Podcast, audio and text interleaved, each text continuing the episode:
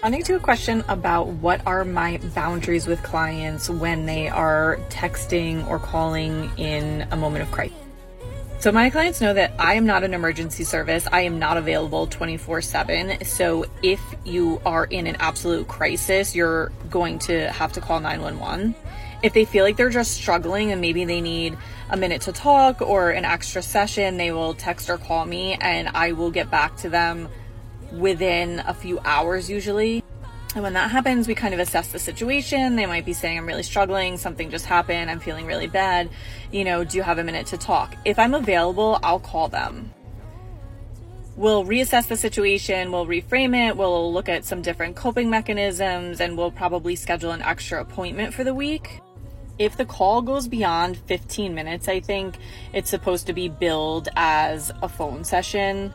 Usually they don't last that long in my case, so I don't do that. I will write a note in their chart just seeing that we spoke and this is what we spoke about and that we're scheduling an extra session. But I'm one person, so I can't be available 24 7, especially with two little kids.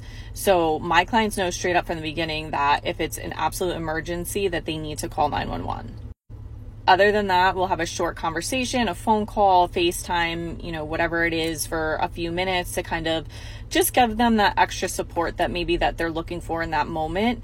And then, you know, we can really dive into it in a session throughout the week. Shortcast Club